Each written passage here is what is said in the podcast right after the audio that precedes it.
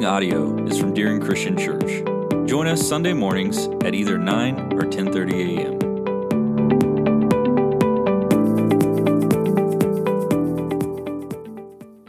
You know, if it was 12 years ago, give or take a year or two, I would say that by this, it's not even, it's become a phrase. And, and 12 years ago, it would not have been a phrase. It would have just been a repetition of a word.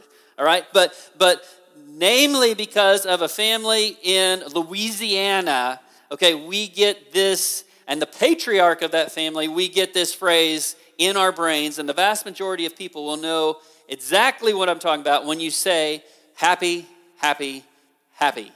All right, and and I, I, man, I was I was born in Memphis. I lived five years in Mississippi, but now I have a Kansas accent, and there is such a thing as a Kansas accent.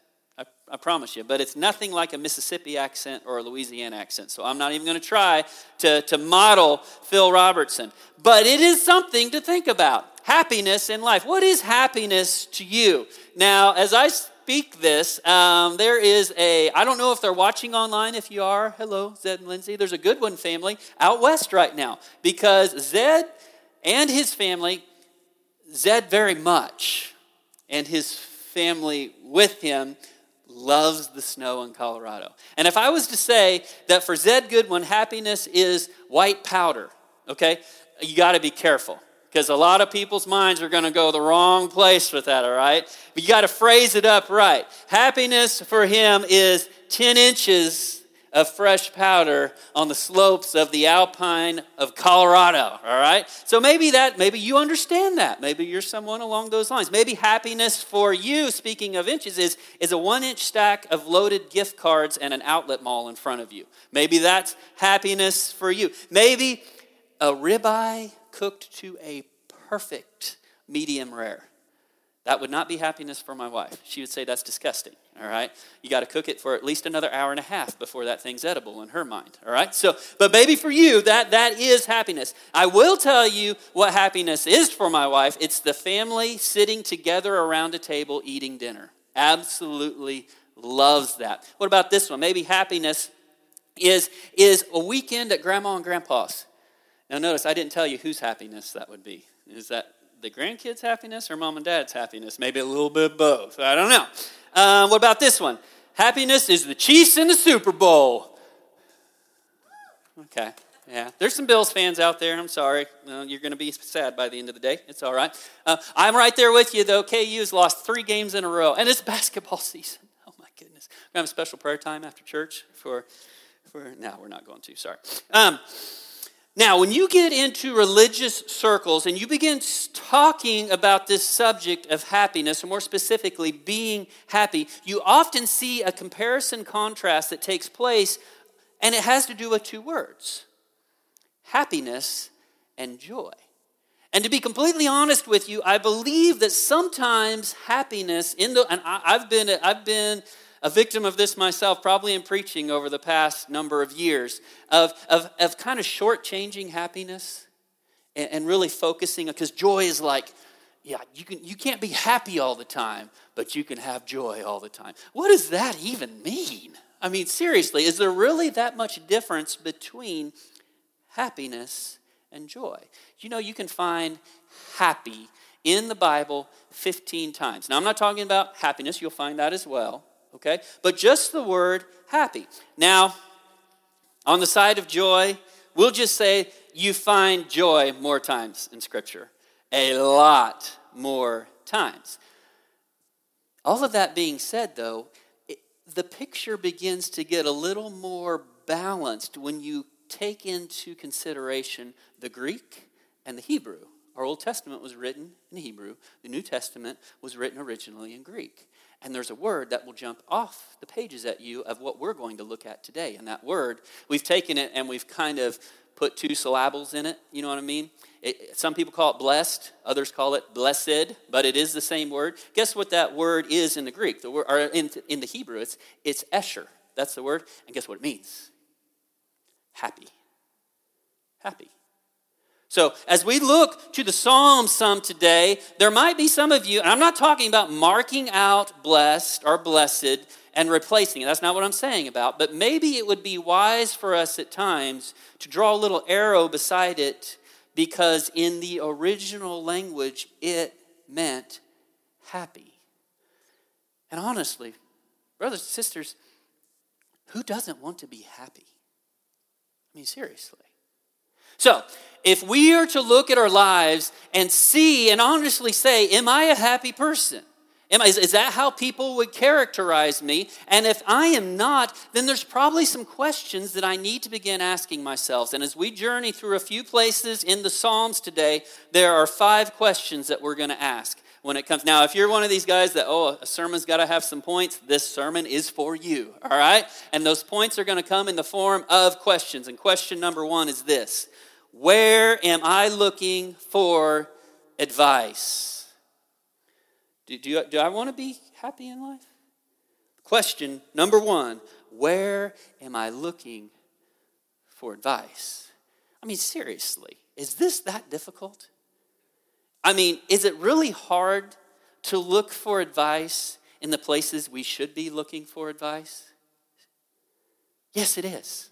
I don't know what it is about our human nature that we sometimes get drawn to the last places we should be going for advice. And it seems like that's many, many times where we get pulled to and we find ourselves being tripped up in this search for happiness. We're going to start right at the beginning, the first psalm. All right, Psalm 1. It's not really chapters. This is a collection of wisdom writings of the Old Testament that took place over a large period of time, speaking of Old Testament history, by a number of different authors. Several we're going to look at today come from King David, but others come from the sons of Korah. There's some we're not sure exactly where they came from. The first one, though, is most likely a Psalm of David, and this is what it says Psalm 1, verse 1. Here we go. How blessed, okay, how what? How happy is the man who does not walk in the counsel of the wicked, nor stand in the path of sinners, nor sit in the seat of scoffers. This is interesting to me, is because you would think when you're looking at a description of someone, you would say they do something, not that they don't do something. But right here at the very beginning of our collection of Psalms, we see, Happy is the man who does not Three different times. Let's look at it again. Does not walk in the counsel of the wicked, nor stand in the path of sinners, nor sit at the seat of scoffers. As I've already told you, this is most likely the writing of King David because of the style of it and because of the timing of it. We don't know that for sure. Many, many times he claims his writing. This isn't one of those times. Now, let me ask you something. Is it getting easier or more difficult in our world to tell what is good advice and bad advice. In some ways, it's like it's getting easier. In some ways, it's like it's getting just a little more muddied up. Does that make sense? And it, the best way to describe this to you would probably be looking at a time span. And here's the question for you. Let's say that you are a parent or a grandparent above the age of 50. We'll just set the line right there because I still like to be below the line. And that line keeps on getting a little higher. so we're going to set it at 50 right now because I'm a youngin. Okay, so, and I'm a long ways away from 50. Long ways. Okay, I just got to throw that out there. Okay, so let's set that line there. And if you if you're a parent or a grandparent, you're over the age of 50. Let me ask you this: If somebody was to ask you if a certain choice in life a certain direction in life is right or wrong,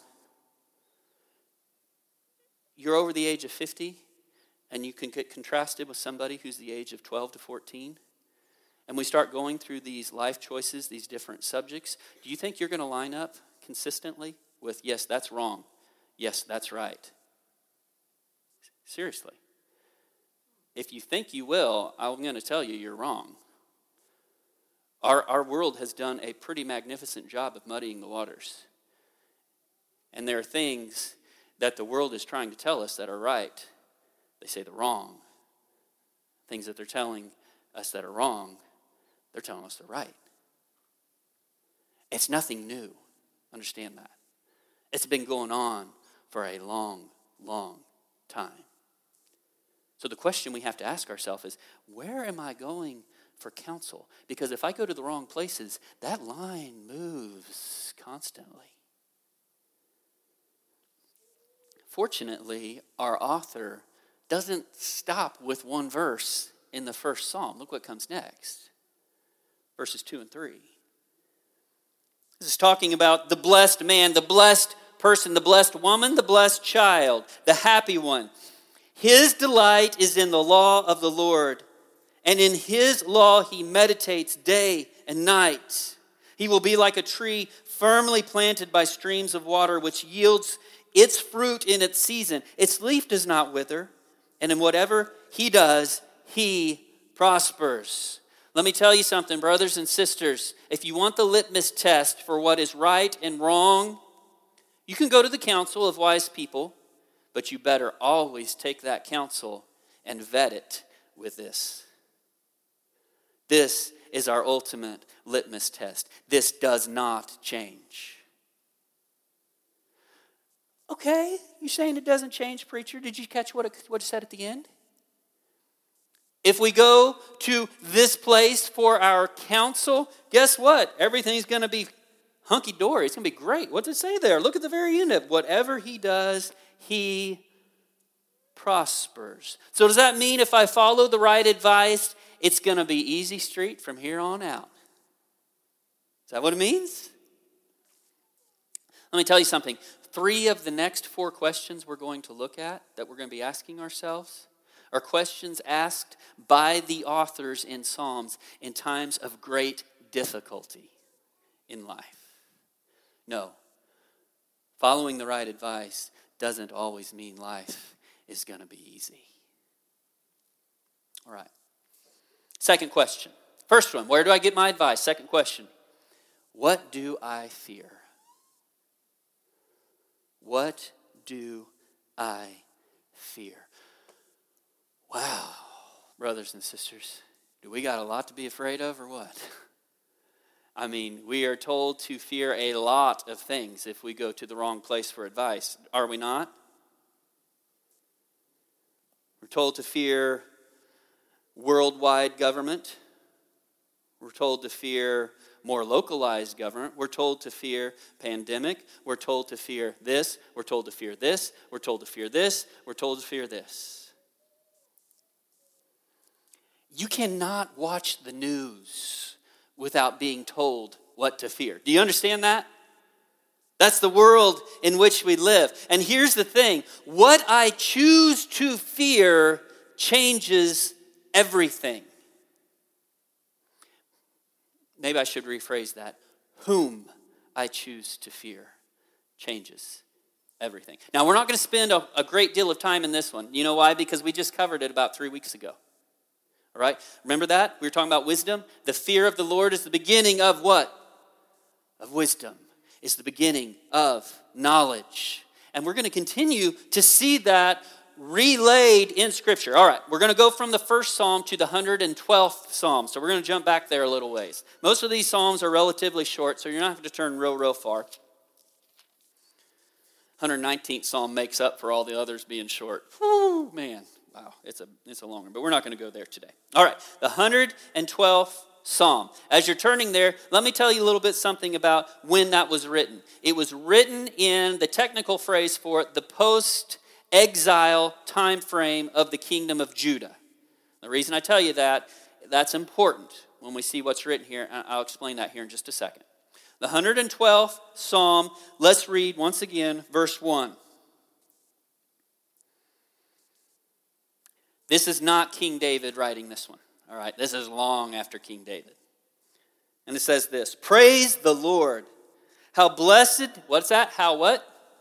How happy is the man who fears the Lord, who greatly delights in his commandments. As I told you, this is written during the post exile time of the nation of Judah. It was during this time that they began, before, shortly before this time, they began being called the Jews right? And, and because they would not follow God and instead following false gods and being an idolatrous nation, God said, I'm going to have to change the direction. And I've tried a lot to change the direction of where you're going, and it hasn't worked. So this is what's going to happen. You're just going to persecution in in, a, in a form that hasn't happened in a long, long time. And that looked like is the nation of Babylon, a world power of the time, coming and conquering the nation of Judah and taking them captive back home. All right, that period of time lasted about 70 years. And when that time began to draw to a close, they began coming back to their homeland, to the, to the city of Jerusalem, the nation of Judah. Here's the problem when you're gone for 70 years and there's nobody but the riffraff back there taking care of things while you're gone, you don't go back to an immaculate looking place. And you can read about it in the, in the words of Ezra and Nehemiah in your Old Testament. And what you will find is this the city was in ruins, the temple was was in ruins. Everything was in ruins. And it was not an easy time to go back home. Matter of fact, when Nehemiah is writing about, about the rebuilding of the walls of the city of Jerusalem, you know what? The, the phraseology that, they, that is used and made famous even to this day, they held hammers in one hand. What do you think they had in the other? Swords. All right? So while you got somebody working on the wall here, you got others watching their back with swords because it was a difficult time. And there are people who did not want that city rebuilt. But they rebuilt those walls, and Ezra shows up. They rebuild the temple. God was behind it, but it was not an easy time. Times were tough. And let me tell you, when you're building with a hammer in one hand, holding a sword in the other hand, it's a time for fear. okay? It is a difficult time. There was a lot to fear in that environment. But our author here says, Happy is the man, happy is the woman, happy is the child who fears God when everyone else is fearing what? Everything else. There's only one thing to fear that cancels out all other fears. And that fear is of God mighty respect for his power and his judgment. Knowing that he will make things right. I don't have to fear the governments of this world. Why? Because even the unjust governments of this world, and there's a bunch of them throughout our world, let me tell you, God's going to make it right. God is the one whom we fear. Happy is the man, the woman, the child who understands that truth. All right, next one. Do I want to be happy? Here's the question How do I treat those around me? How do I treat those around me? Um, you can turn to the 41st Psalm now, and this is one of David, a Psalm of David, the 41st Psalm.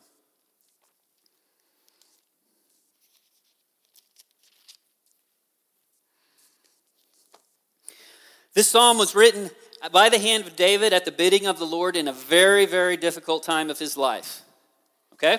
Um, we've all experienced difficult times in life, have we not? Yes, we probably have. Some here in this, if we were to rate the difficulty of life, I'm not going to be on the upper end of that scale in this room. I can tell you right now. There are those who have who've experienced things much more difficult than I have in my life. All right? I don't know how many people have fallen quite into the shoes of David, though. When he wrote this was the time around the time that his son wanted to kill him. He was the king, and he was run out of the city and run out of his palace by his own son. The name of the son was Absalom. This guy was pretty high on himself, all right? Okay, this is just weird. He would cut his hair every year and weigh it so he could brag about it. I'm looking around here at the men in this room right now. I don't think any of us are doing that. All right? It would be a little embarrassing for me to. The pile of hair after a haircut gets smaller every single time. Okay?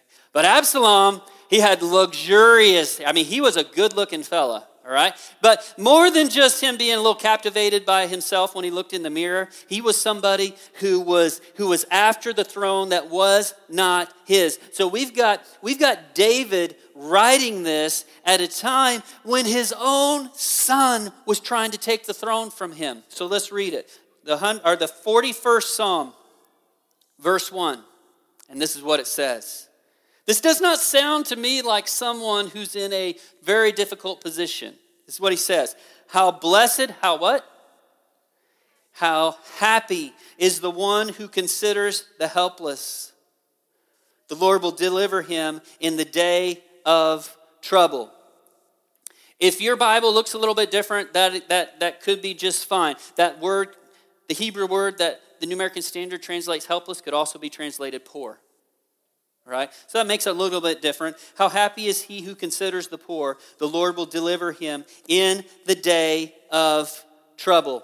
Here's something for us to understand two thoughts on serving. Okay? Because serving is important, incredibly important. And serving exists beyond the, what's done on Sunday morning. Don't get me wrong, I very much appreciate the people who serve on Sunday mornings. Very, very much. But it's much bigger than that.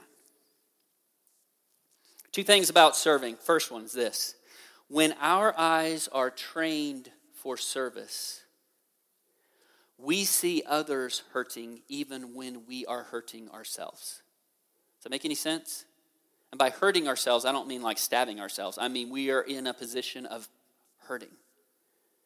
And even in those moments, if we have trained our eyes for service, even in those moments, we see others who are hurting. There is nothing more Jesus like than that.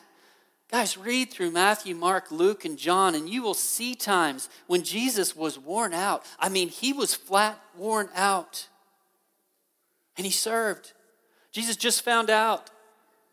Now he's Jesus, so he already knew what's going on with this. But he finds out that John the Baptist is dead. One of the few guys who understood at least just a little bit of what Jesus was here for.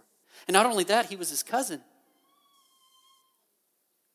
And Jesus finds out that he's been beheaded by King Herod. And when that took place, guys, what you've got to understand about that, Jesus served. He wanted to be by himself, and for a short time, he was by himself. But then he came amongst the people, and what did he do? He served. First thing about service, second one is this when we have made it a habit to serve others, we indirectly set ourselves up for encouragement and help ourselves. And what I mean by that is this King David, I told you this is a bad time. He's run out of town by a guy named Absalom, his son. The king before King David was a guy by the name of Saul. Saul's family line had pretty much been wiped out, not by David, but by the enemies of Israel. There's still one guy around, though. His name was Mephibosheth.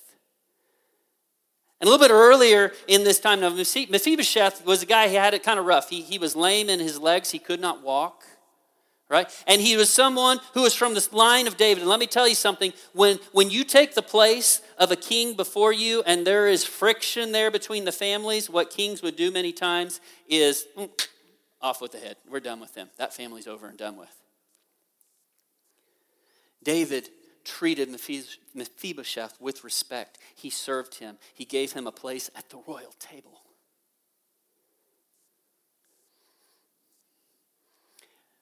David is being run out of Jerusalem. Guess who shows up? Now, not Mephibosheth because he can't walk. That's a pretty difficult time. But he sends his servant to greet David. David didn't even have time to grab anything. He was run out of Jerusalem by his son. And he shows up with provisions and all kinds of things to help David. Did David ever, ever foresee that happening when he helped Mephibosheth the years before? No, absolutely not. Do we serve so that people will serve us? No, absolutely not. But let me tell you something. When difficult times come, servants get served. I'm just telling you, that's what happens.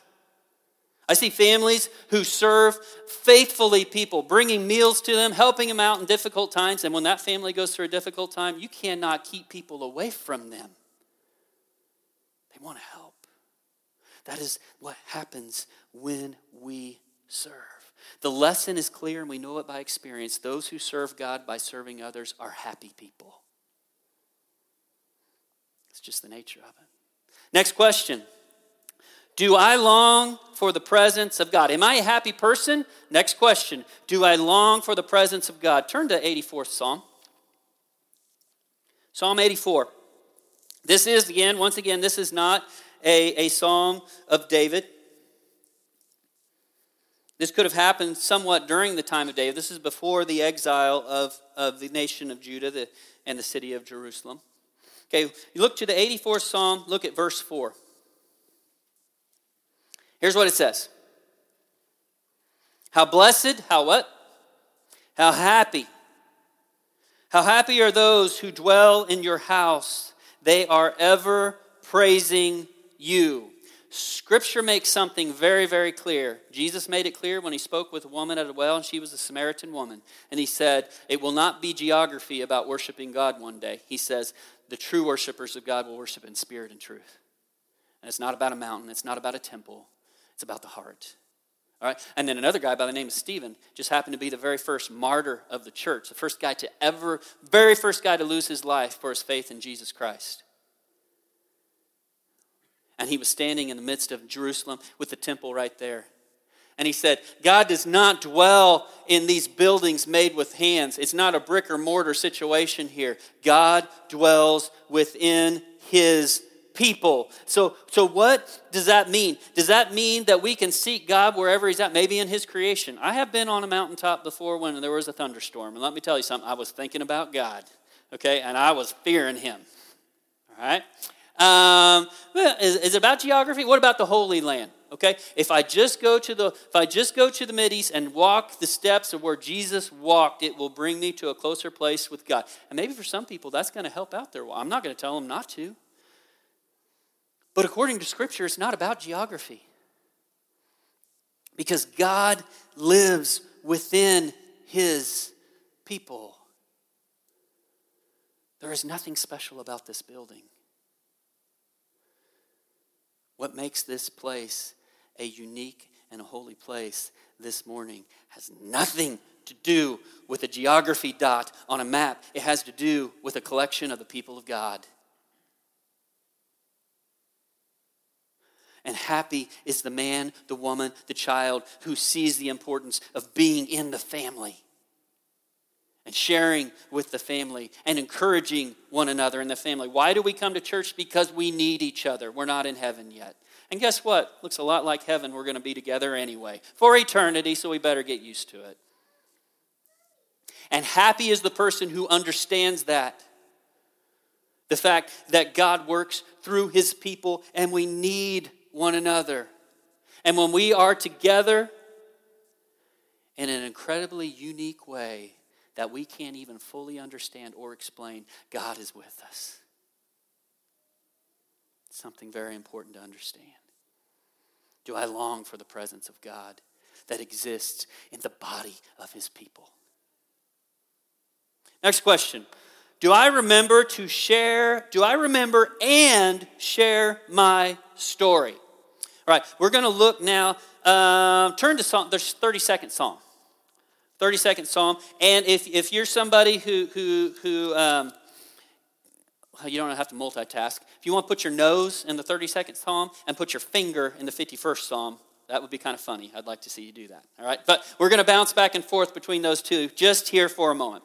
And as you're turning there to the 32nd Psalm, I need you to understand something. King David, who wrote this psalm, as well as the 51st Psalm, was not a perfect man. He's called a man after God's own heart, but he was far from perfect. He was an adulterer and he was a murderer. And it's funny how our minds often go to, man, he was an adulterer and a murderer. Guys, even if he hadn't committed adultery or committed murder, he was still a sinner. Right? And that's funny how our minds go to those two events in his life and highlight those. And the, probably the reason for that is because there were some incredibly horrible ramifications for those actions in his life. Now, I told you to turn to the 32nd Psalm, but for just a moment, remember the 51st. Because when we think about David and Bathsheba and everything that took place there and the ugliness of it, our minds usually go to the 51st Psalm. Because when we read the 51st Psalm, we see the heart of David we find the words of a broken man. And more importantly, we find the words of a man who knew he was broken. A man who was wise enough to come to God and plead for forgiveness. Now, understand, he needed a kick in the seat of the pants first that came in the form of a man named Nathan, who was a prophet of God, who came and told this really cute little story to David until David realized that that story was all about him and that his secret was very well known. And when we look at the 51st Psalm, these are the type of words we see.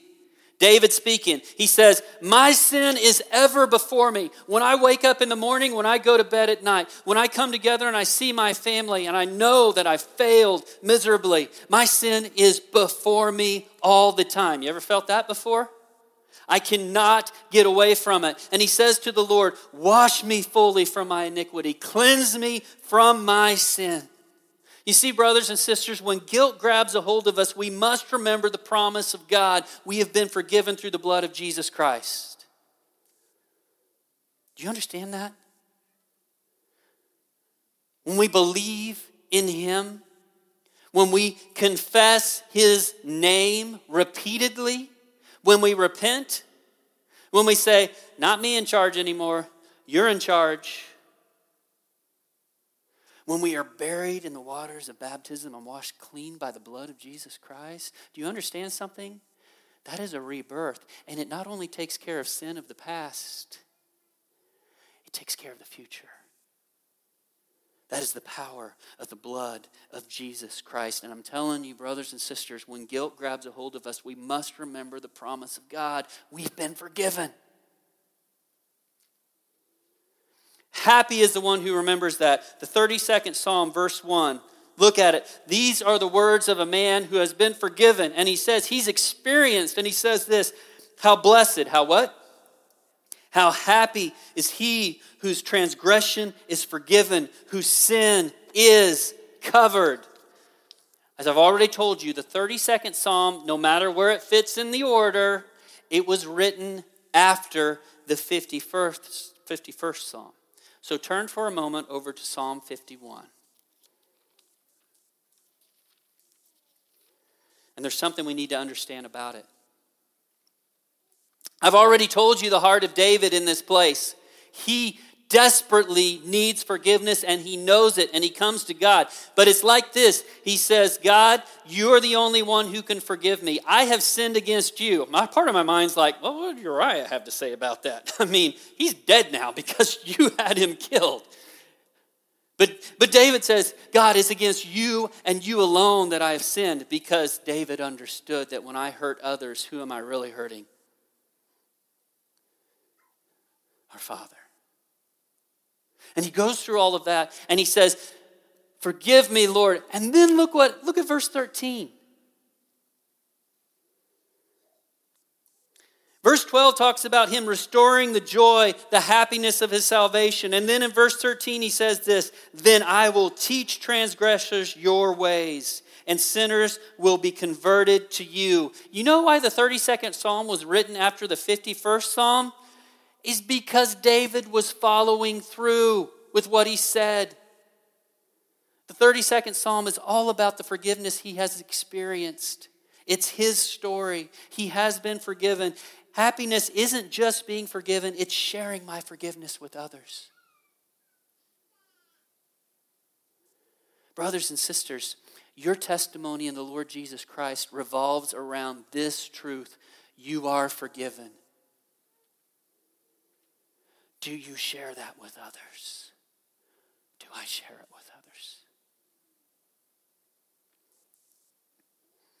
Because happiness, blessed is the one who does.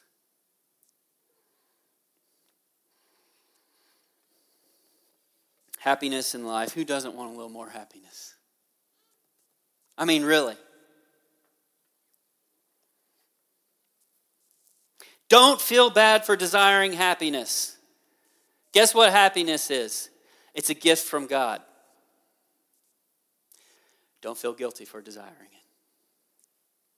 The questions we need to ask ourselves, I'm going to review it one more time. Where am I looking for advice? Because that's pretty important if I want to be happy. Am I looking to my family in Christ, God's people? Am I looking ultimately to this for my advice? Question two What do I fear? More specifically, whom do I fear? What fear cancels out all other fears? A fear of God. Number three, how do I treat those around me? Can my life be characterized by the all important word of servant? Because Jesus was a servant and we've been called to follow in his footsteps. Do I serve others? Do I long for God's presence found not on a geography dot, found in the presence of his family? Now, this is just a very small part of his family. We understand that, right? I mean, there are people around this world who are gathering together, some of them secretly because they do not have the right to do so in a public way. And guess what? In those places, the church is growing much faster than in our freedom area right here in this part of the world. And people gather together for the mutual encouragement that comes from knowing we're strangers in this world. God's going to take us home one day, but we need each other till that happens. Do I long for God's presence found in his family? And finally, and this one might be the most important, oh, brothers and sisters, when guilt grabs me by the throat, do I remember my forgiveness story and do I share it with others?